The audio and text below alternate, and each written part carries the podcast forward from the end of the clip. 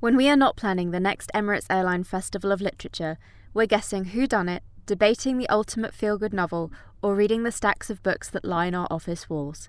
Then we talk to some of our favourite authors about these books on the Boundless Book Club, a bi weekly podcast from the Emirates Literature Foundation. Subscribe today wherever you are listening right now. You'll also find a link in the show notes. This session was recorded at the Emirates Airline Festival of Literature 2021 with a live audience. Assalamu alaikum. Hello and welcome to the 13th edition of the Emirates Airline Festival of Literature. Firstly, a big thank you to our session sponsor, Dubai Department of Tourism and Commerce Marketing. My name is Sally Musa, and it gives me enormous pleasure to welcome for the first time to the festival one of the greatest thought leaders of our time. Amin Maalouf is a world renowned scholar, best selling novelist, and veteran journalist. Born in Beirut, he studied economics and sociology before working as an international reporter for An Nahar until the Lebanese civil war broke out in 1975. He then moved to Paris in 1976, where he became editor in chief for the newspaper Jeune Afrique. He published his first book, the Crusades Through Arab Eyes in 1983, and in 1993, his fifth novel, The Rock of Tanios, won the Prix Goncourt, the most prestigious literary award in France. Maalouf is a member of the Académie Française and in 2010 was awarded the Prince of Asturias Award for Literature for his entire oeuvre. His work has been translated into 50 languages, and tonight we are going to be discussing his latest book, Adrift How Our World Lost Its Way. How did we come to a point where the forces that divide us are working faster and more intensely than the forces that unite us? There are few who are as well equipped to answer the biggest and most defining questions of our times as Amin Maalouf. As a journalist, he has had a front row seat to many of the history shaping events of the last half century. And as a scholar and a writer who embraces both a Western and Arab identity, Maalouf brings a unique, multifaceted perspective where he surveys major global political and historical developments with a fierce intelligence as well as a humanitarian earnestness that seeks to heal the destructive divisions that have overtaken our world today. Ladies and gentlemen, please join me in welcoming Amin Maalouf. Welcome. Thank you, Sally. Thank you. Thank you, Sally. It's a pleasure to have this conversation with you.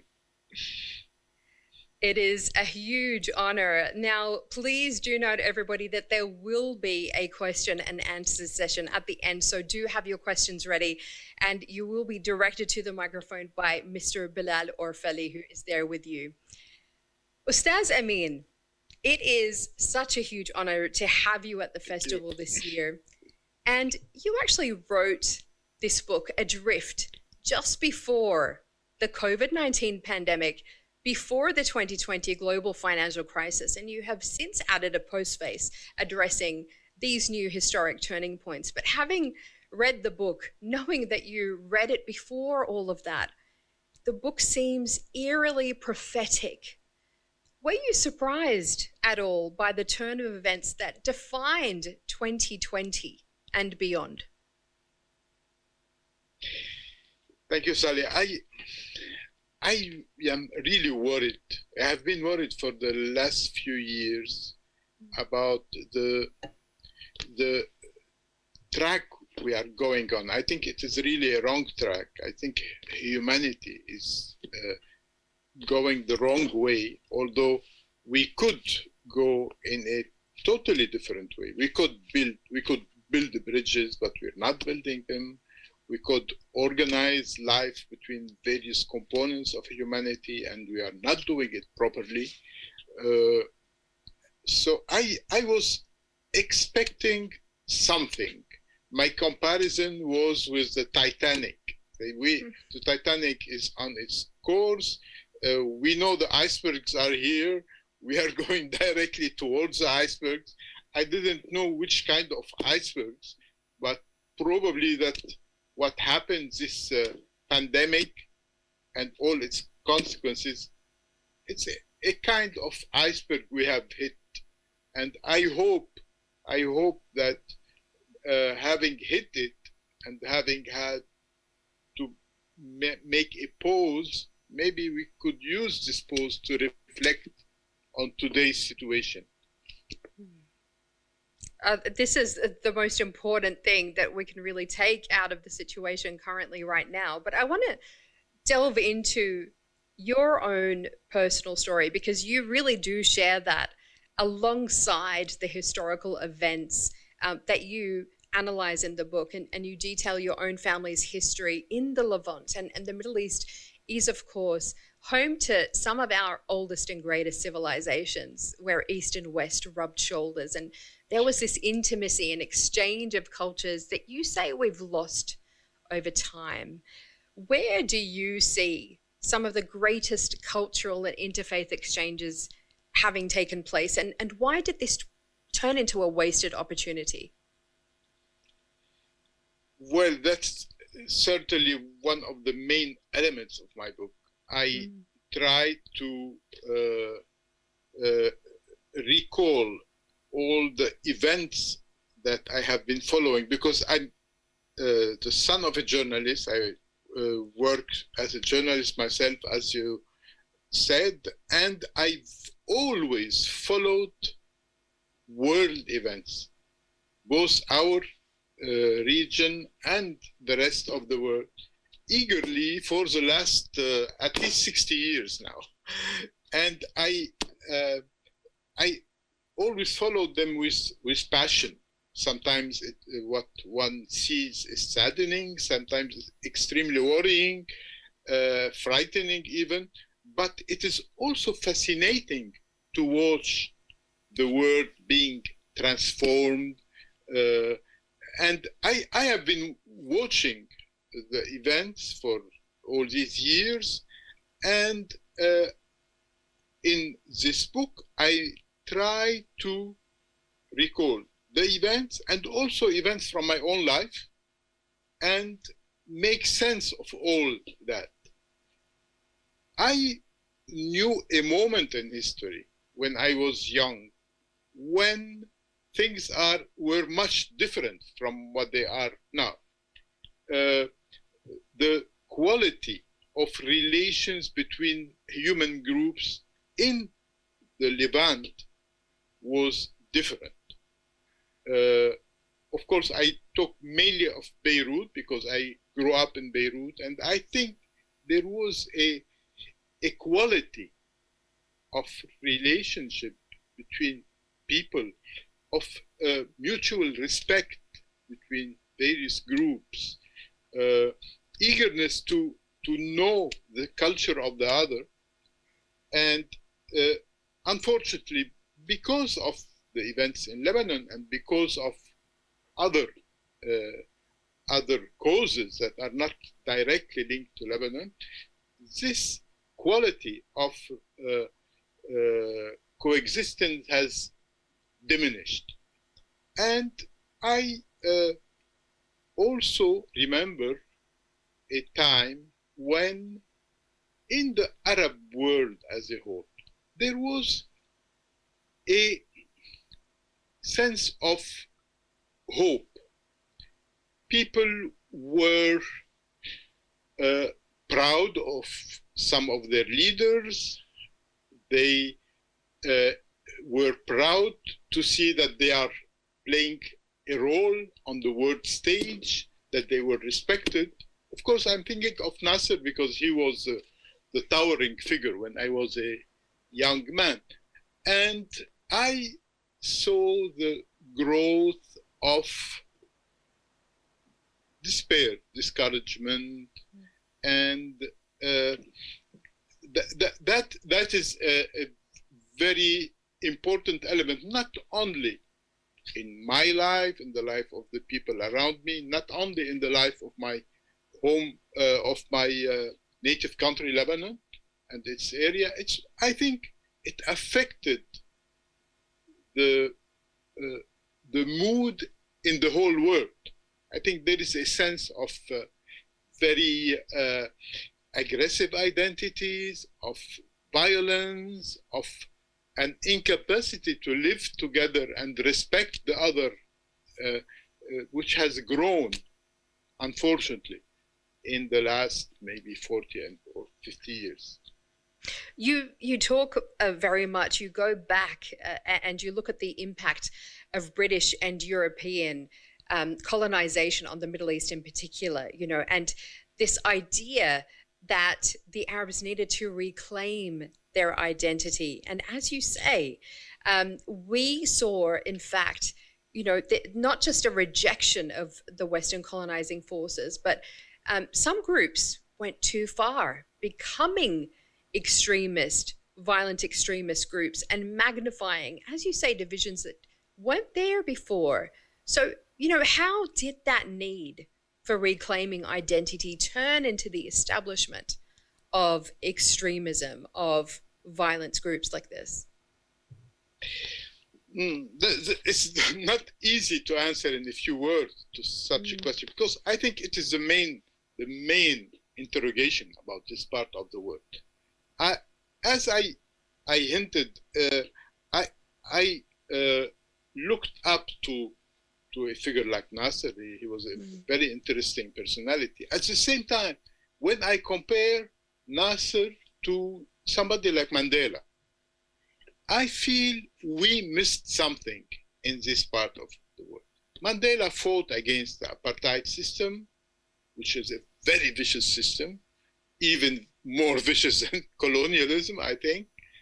And at one point, he he uh, triumphed, and the moment he triumphed, he decided that we have to turn the page of fighting and uh, now open a new page in our history.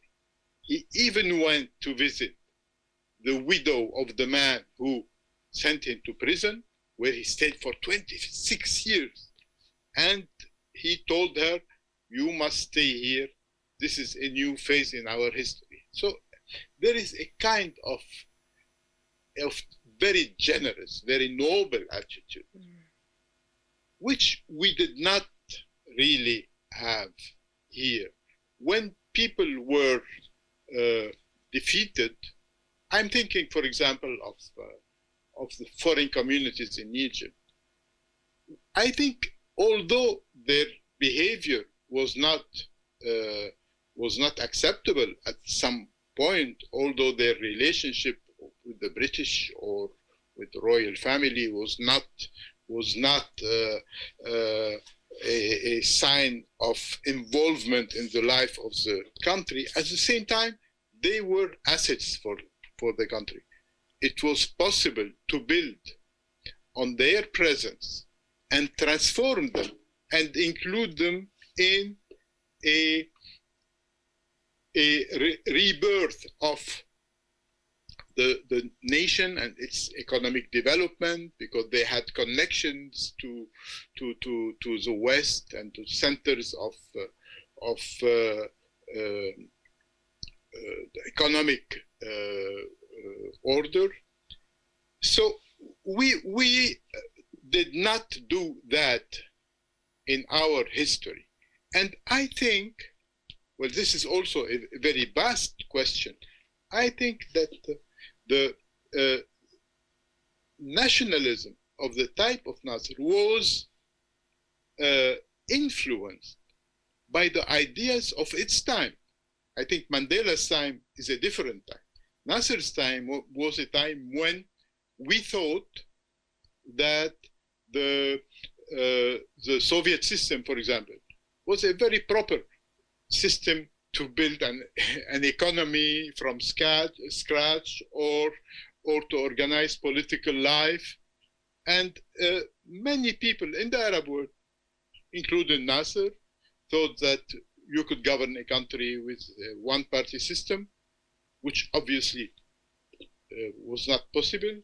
Uh, he he used uh, uh, uh, recipes from the Soviet economy, which in the Soviet Union produced disaster, and everywhere where these recipes was were were uh, uh, employed, where they led to disaster. So the what was uh, in the mood of the time, in the spirit of the time, at, in the 1950s and 60s, uh, uh, produced a very, uh, very unfortunate situation in which there was no political development, no economic development, and it led to to a uh, the disaster that uh, that we know and uh, which consequences are still with us.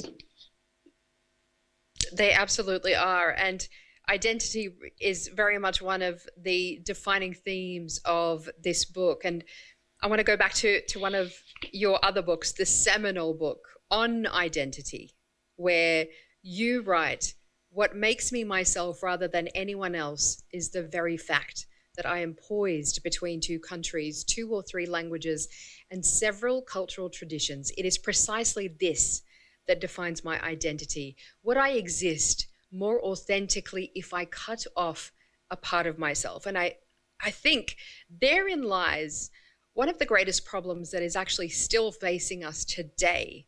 You wrote this, you know, more than 20 years ago but we still have, you know, in the most globalized and hyper-connected world that we have ever lived in, we are still unable to see ourselves as embodying multiple identities in order to create a new global identity and awareness, and in turn, a wider human solidarity, as you write in Adrift you know, you still see families where parents have migrated from east to west only to impose the rigid cultural traditions of their home countries on their children for fear that they might abandon their heritage.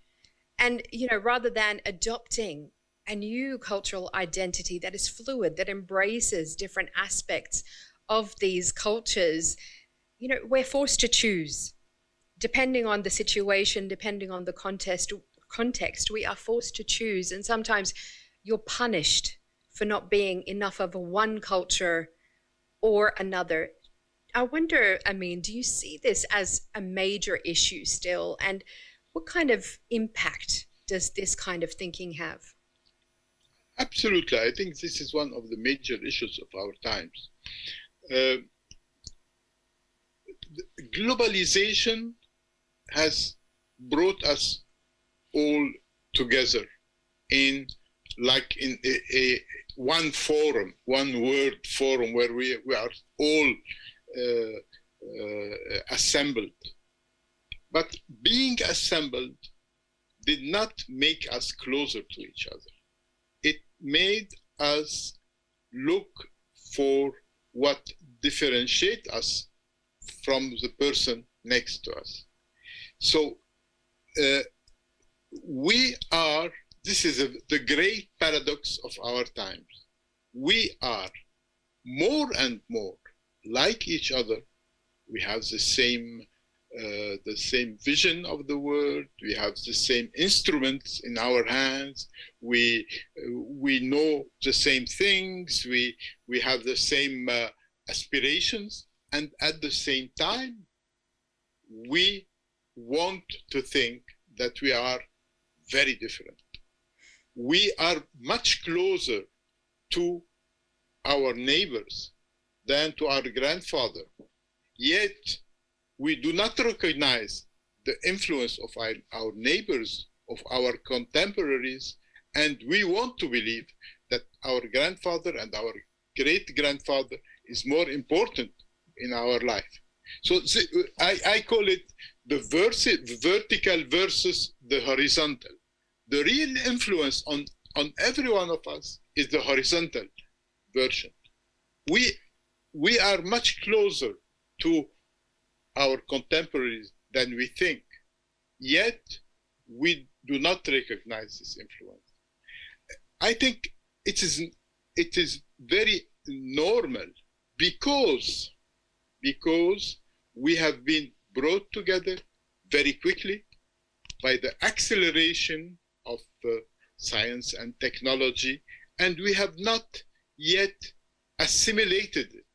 We are still unable to cope with this, uh, the rapidity of evolution. So we protect ourselves by saying, well, we're not so close. We're not so, uh, we, we are still different from, from each other. So uh, in a way, one can be confident that on the long run, the main uh, uh, trend is a trend towards unifying the world, unifying uh, humankind, which will eventually one day become a nation of very different people, but having a sense of common destiny. But in, on the short run, uh, the affirmation of specific identities is more and more aggressive and it it will take time to accept the reality created by the new technology. Mm. It's a reality that is created by new technology, and I think it's really important that we discuss social media and the impact that it has had on how we process the world today. Um, you know, it's interesting because um, there are those who say that social media has brought about new levels of awareness and connectivity and you know justice movements social justice movements coming up um, and then there are many of those voices who will say including those who are responsible for creating social media itself that these platforms only serve to, to narrow our worldview because of the way that they are designed the algorithms that they run on simply feed us back more of what we put in what we indicate we're interested in. So if we're interested in our own kind or we're interested in conspiracy theories, for example, as you know we are seeing right now, um, this kind of stuff that is going on in the United States and how that's kind of overtaken things. That's all we see, and and then we essentially build our own echo chambers through this media that we consume. You know it is changed in such a way that this is where we are. And you know one of the biggest issues is that once we live in these echo chambers we can only see what we think is true because it doesn't matter you know whether it is true or not that's what you're going to get fed right um, because that's how algorithms work and then we have no basis of truth we cannot agree on what's true because everything that I'm seeing is my worldview. This is what I think it's true. Whatever the other side might be seeing, that's what they think it's true, is true. And then we cannot agree on where we need to work together, where there is a problem. Is climate change real? Is the, the COVID um, virus real? You know, th- what are the kind of, how do we, in an environment like this, come together and enable ourselves to work on the great challenges that are facing us all as a human race? I think the tools that technology is giving us, they come with the technical user's book. They don't come with the ethical and social user's book. That book, we have to invent it. We have to write it and it takes time. I I think uh, we need to uh, integrate social media and all the new tools in our democratic life. But this is not something that comes spontaneously. When I was a young man beginning to work in journalism, there were uh, important institution. Uh, in Lebanon, we had Nahar and others. You had uh, on the world stage, you had BBC, New York Times, Washington Post. Well, they they, they were a dozen, uh, a few dozens very important news uh, institution that were everybody knew.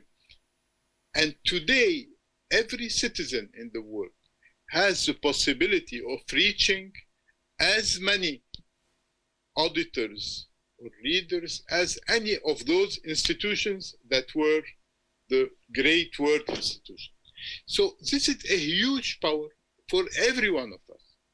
And it we would be uh, uh, uh, uh exaggerately optimistic if we can imagine that every one of us will be able to use properly, pro, uh, properly this new power that we have.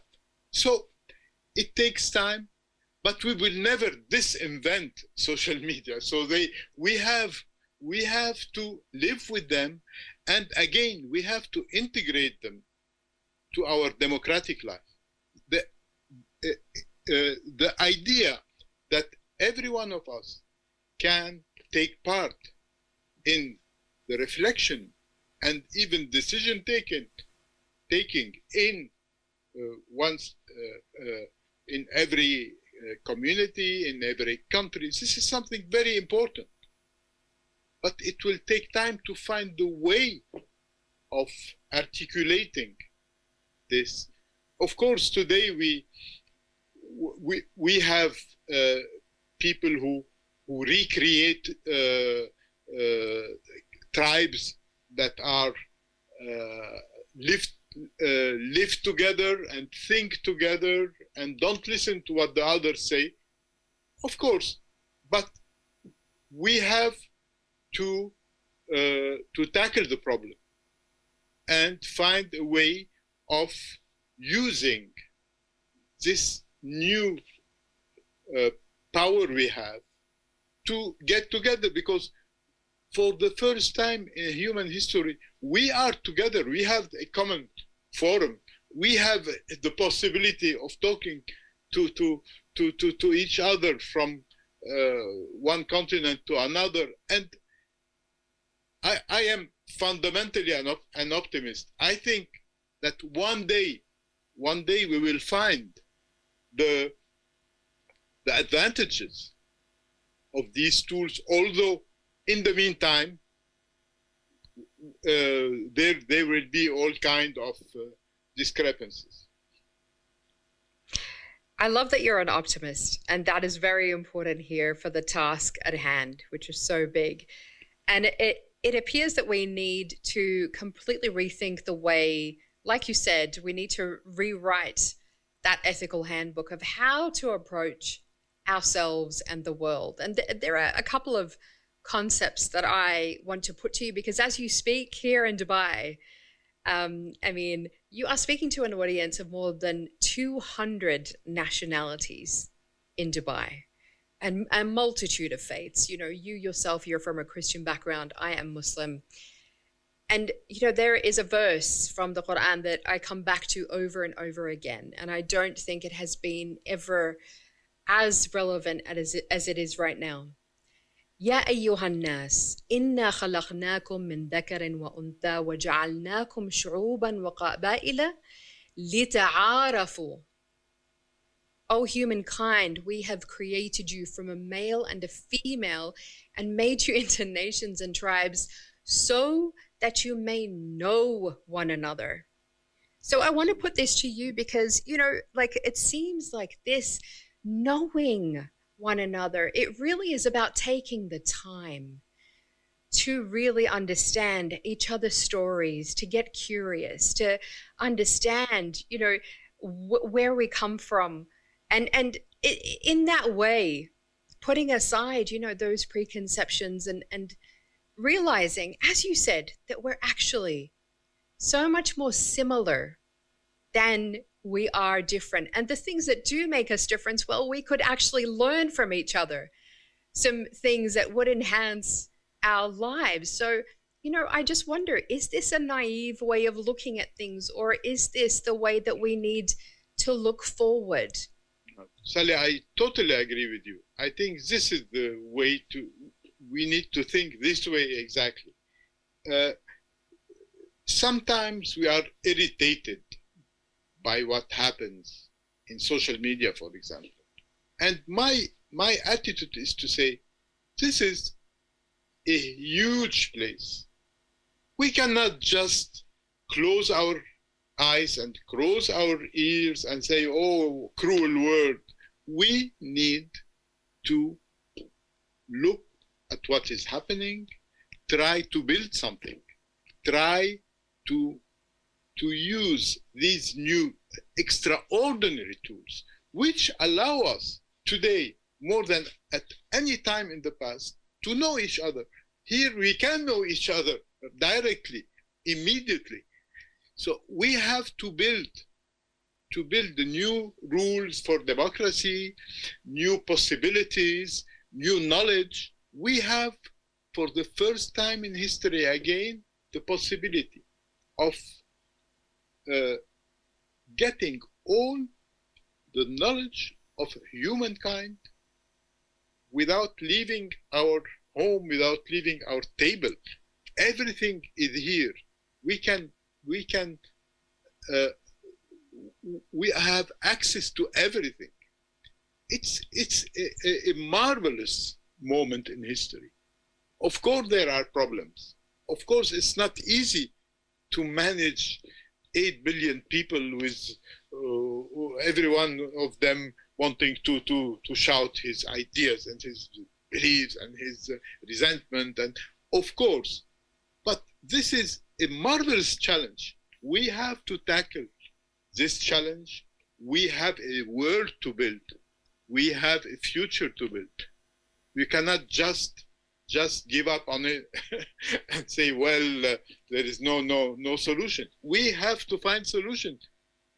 Mm. This is our our task. That's why we are alive. We have to find solutions and build something for our children and grandchildren. Absolutely. And and to that I want to ask you about the role of the arts and creativity in this because the arts demand that we tap into our soul, our stories, our humanity. Um, you know, and, and it, it's a way that we can communicate even without language. As Andre Malraux said, art is the shortest path from one man to another and a bridge between nations. And, you know, very much great art speaks to those questions, the difficult questions of who we are and where we need to move forward to. But, you know, oftentimes the arts are downplayed as something superfluous, that it's a nice to have, but it's not essential in the world. Should the arts be playing a more central role in reversing this shift, Amin? No, I after the Second World War, uh, uh, there was a discussion, uh, especially in Britain, about uh, culture, and some people were saying well, now we have a country to rebuild. Uh, we'll, we'll deal with culture later on when we have some more serenity. And Orwell intervened and said, this is exactly the mo- moment when we need culture. Because we need direction. We need to know what to build. And it's even more true today what is the main problem of today's world? We have we have everything we need, except that we don't know what to do about it. How we we could build the the best possible world, but we have the tools to build it. We have the means to build it, but we don't have the direction. We don't know what to build. We don't we have a problem of orientation. I think this is the main the the main difference between our times and previous times. In the past, when people had problems, they didn't have the necessary science to solve the problem. They didn't have the necessary uh, uh, uh, wealth to invest and solve the problem. Today, we have everything.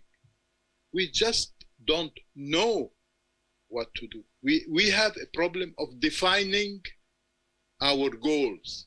And what helps us define our goals is culture. Culture will tell us what kind of society we want to build, what what kind of human beings we want to have, and so I think at no moment in history, art and culture and literature were more important than they are today at this juncture. Absolutely, absolutely. And I wonder if uh, we can start going to some of the questions from the audience. If uh, if there are questions from the audience, we can start going to those. Yes, thank you, Sally. Thank you, uh, Amin, Thank for you, this Bilal. fascinating discussion. Yeah. I really enjoyed it, and I'm sure we will have a few questions from the audience. آه، ممكن Please. نطرح السؤال؟ آه طبعا آه، Sure. مساء الخير.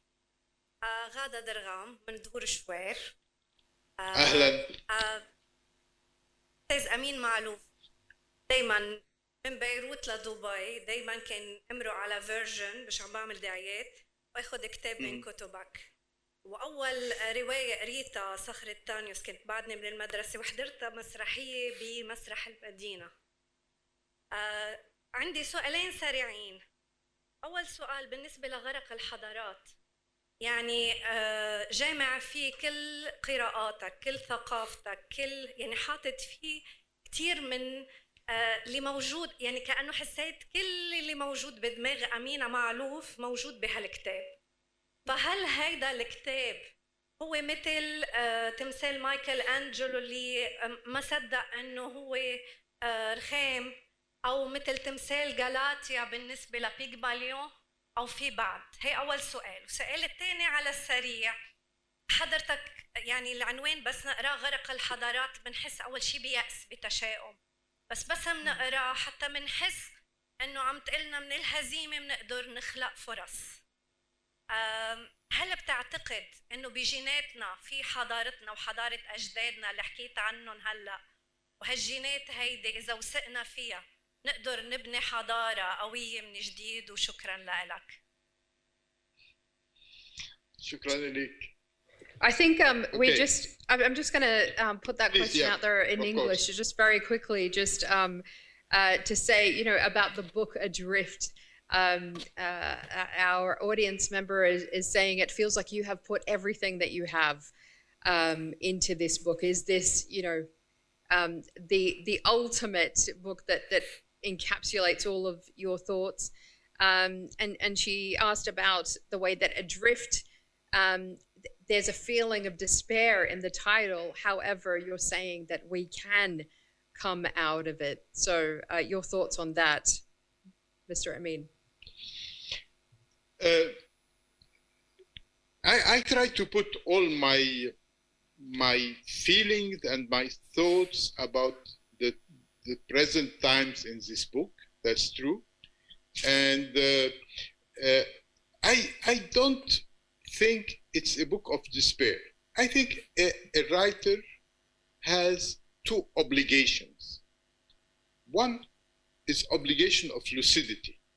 We has we have to see the world as it is.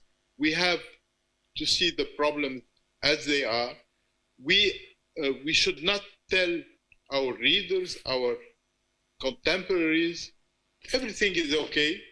You can sleep quietly and all problems will be solved. No, the problems are not going to be solved. We are going through very difficult times.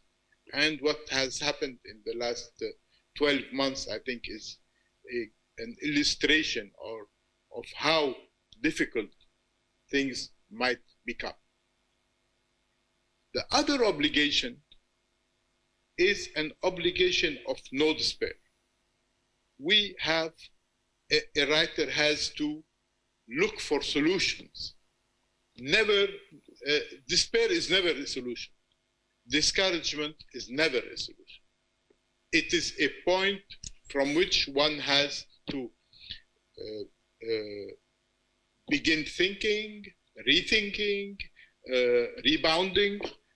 Uh, and th- this is my attitude. I, I think the, the world is going through a very difficult moment, but precisely because it's a difficult moment, we have to uh, look for uh, ways to get out of this predicament.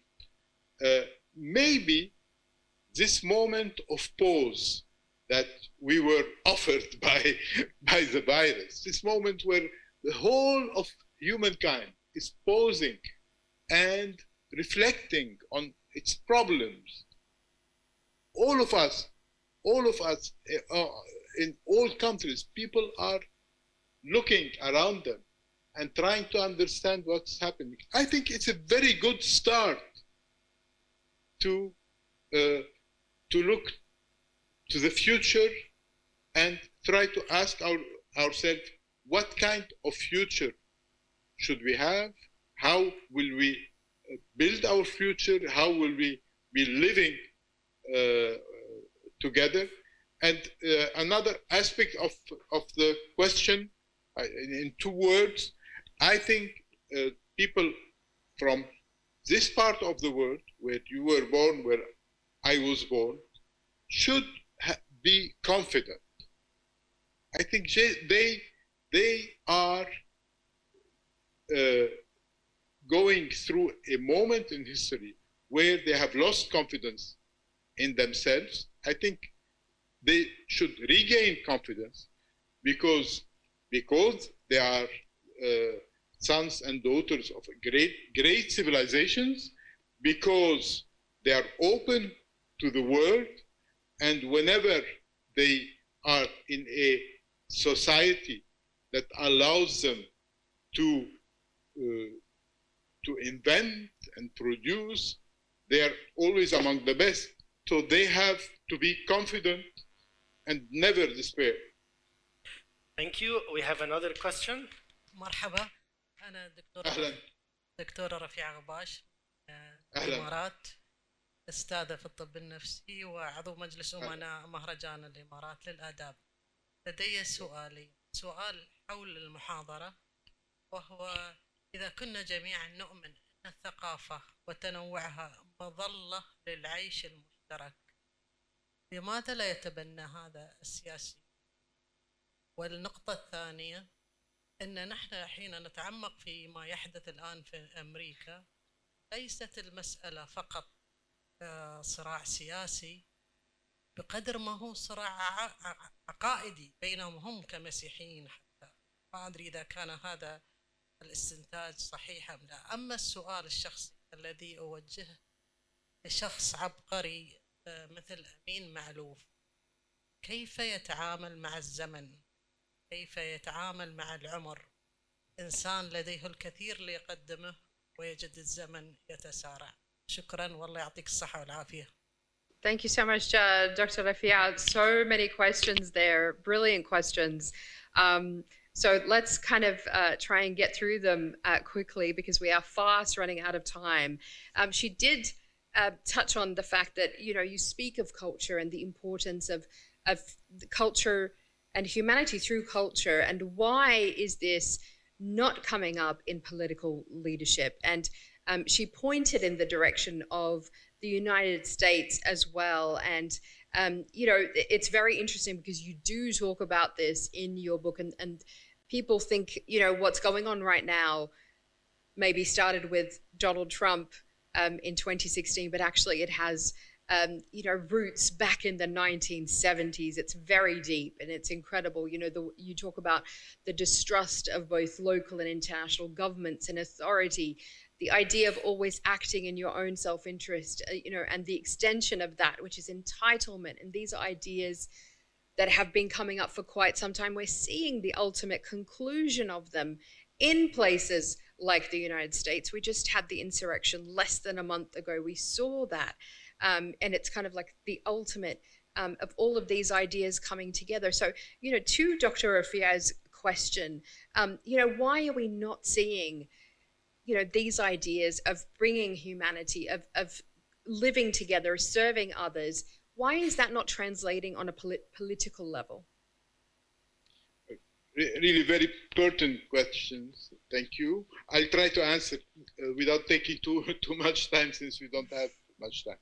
For the first question, I think uh, it is obvious that uh, we we need uh, to organize coexistence between uh, people who have different backgrounds, and I think that many politicians know it, but one should not assume that every politician has the interests of his nation uh, at heart. I think uh, there are politicians who try to use these differences and uh, to to to build a political uh, a po political audience. Uh, there are so many people who who try to dwell on these divisions. So uh, I, I hope that there are, and of course there are people who are real statesmen who, who try to, to, to, to see how to organize relations between uh, different people, but this is not the attitude of everybody, unfortunately. Uh, as for the United States, I think we, we have uh, uh, watched uh, for strange years in the history of the United States, and I, I, I had the feeling that the the strangeness of this uh, uh, administration, the, the, past administration, has uh, maybe hid has hidden uh, the, some of the realities that are there, that were there before this administration and will continue.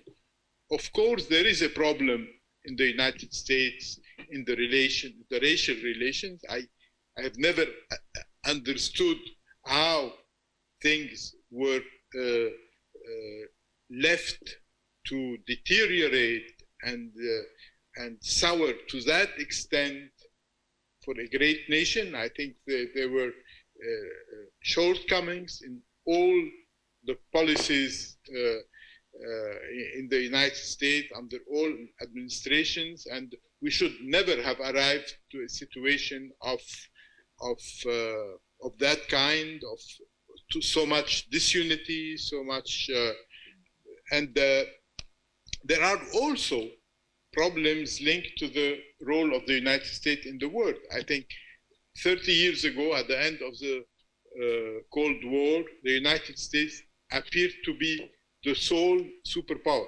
And I think, to be honest, they were not able to assume this, this role, and they, they failed in that role. Uh, and today, today, there is obviously a a, a confrontation between a rising power, which is China, and the sitting power, the United States. And this will be probably a very, very long struggle that will occupy uh, a number of years and decades to come. Mm. Uh, as for my, my age, I think the, the way I deal with age is to think about my grandchildren. I think of course we we we won't be here forever. I know, I know. I'm almost 72 now, but uh, I think one doesn't have to to to to think about one's own age. Uh, uh, what is important is to uh, to see the world as it is today to try to contribute uh, to understand the world and have a few ideas, but the, those who will be building the, the future are those who are coming after us. And I always, always have in mind my grandchildren. So, and you. your generation. Thank you. I mean, Sally, I have three questions from the floor at least. So let us Ooh. take let us take think, them yeah. and then answer them together because the ladies have been standing for a long time. We'll well, start with the first question. Let's go. Let's go. I think yes, we're very much running out of time, but yeah, we'll take the three them. questions very quickly and then they'll answer them collectively. I have uh, two questions and I will try to uh, speak in English since I am French educated. Like this, will not uh, lose our uh, time for others. So uh, I'm sorry for my English. uh, in your book, uh, this essay, you are trying uh, to provide us a warning signal for the future. Uh, I'm not talking uh, politics, but humanity. You don't think that after the failure, pan-Arab dream, failure of USA, you were talking now, Europe, Africa, etc. You don't think that the UAE is an example of this future humanity. Since the dream of one nation of late Sheikh Zayed until now, uh, with the year of tolerance uh, and equality, the visit of the Pope and Sheikh Al Azhar, with all this fraternity here, you don't think that there is a role AE play uh, like a solution of uh, this uh, future? And my second question, uh, I found here that all your books are sold in English and Arabic, translated to English and Arabic, but you write them in French. Is there any hope that Francophony will have a role in UAE one day and see your books on the shelves in French like you write them? Thank you. Thank you. We'll take the second question. Yes, very quickly, please. We're very, very much Yeah, over very time. quickly. مساء الخير Very quickly. انا ديالا ارسلان من علي بدي اقول لك انه انا بكتب قصص للاولاد باللغه العربيه بس بعالمنا هون وبلبنان ما عم بوصل لمحل آه كثير عم ينصحوني اني انتقل للانجليزي او الفرنسي وروح لبرات لبنان لاقدر اوصل تنصحني ضلني كافح مع الاولاد الصغار أو بنسى الموضوع شكرا That's it? Are there, Yeah, that's are the they question. our- Yeah. Uh, There is Okay. one more question. There is one more question, and oh, One more. there's three more Very quickly. questions. I'm really sorry, Sally. Okay, but I very think quickly. I think we we'll have just, to take this last one. We have to make this this Mhm. last one. We're very much over time. That's it. آه، زكية الجيوسي آه، بدي أحكي بالعربي. Know how to speak in English بس آه، بحب أحكي بالعربي. آه، بقدر ما قراءة كتب مع أمين معلوف بتعطي إجابات على أسئلة بقدر ما بتثير تساؤلات أكبر من الإجابات. وهذا الشيء أنا كتير بحبه في كتبه. جست تعليق آه، على آه، الهور- ال- الهورايزونتال مع ال- الارتباط العمودي مع جذورنا. آه، بعتقد إنها المشكلة مش كيف إحنا ننصهر أكثر افقيا زي ما عم تقول مع النيبرز. كيف نحافظ على الجذور اور فيرتيكال هويته الإنسان ما بيقدر ينساها مش هوية واحدة. زي ما قلت قبل إحنا ننتمي لعدة هويات. هي كيف يقدر الواحد يحافظ على هاي الهويات وتكون كل هوية منهم هي وسيلة تواصل مع إنسان بشاركني هذه الهوية. المشكلة آه، بعتقد إنه فروقنا زادت لأنه إحدى هالهويات بحس الإنسان إنها مهددة عادة بدون ما نحس it takes over تسيطر على الهويات الأخرى لأنه بنصير خايفين وبدنا ندافع عنها Yeah, I'm فبعتقد going to have to stop you there um, because Mm. but we need we've run uh, out of time. just I know So, uh, just so one yep. comment So that fairness العدالة آه، إذا حققناها وحافظنا على الهويات راح تستمر.